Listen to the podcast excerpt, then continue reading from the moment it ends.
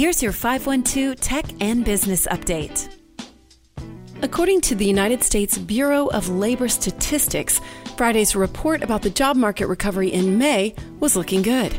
The unemployment rate fell to 5.8%, and 559,000 positions were added back to the economy.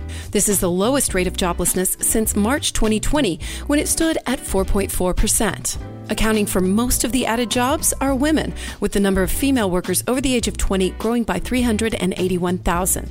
Teenagers accounted for the gains in April, adding another 70,000 jobs. The May report is a big improvement from April's numbers, but America is still down 7.6 million jobs compared with February 2020. Facebook has revealed that former President Donald Trump will be suspended for two years. The company issued the statement on Friday saying it wants a suspension, quote, long enough to allow a safe period of time after the acts of incitement. It's also hoping that the suspension acts as a deterrent and begins retroactively from January 7, 2021. That means it will remain through the 2022 off year elections, in which Trump was seeking to play a significant role.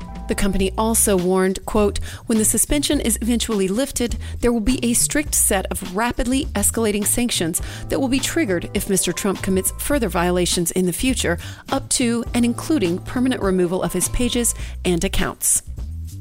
And Austin based electric vehicle company Volcon e Power Sports has raised $17.5 million in a new funding round, hoping to bring family friendly all electric off road motorcycles to market this summer. Volcon e Power Sports will use the funding to hire additional sales, engineering, and production staff and double the company's production lines. Volcon's first vehicles will be released this June and July and joins a growing number of electric vehicle companies calling Austin home, including Tesla and Hyliion. And that's your 512 Tech and Business Update. I'm Amy Edwards.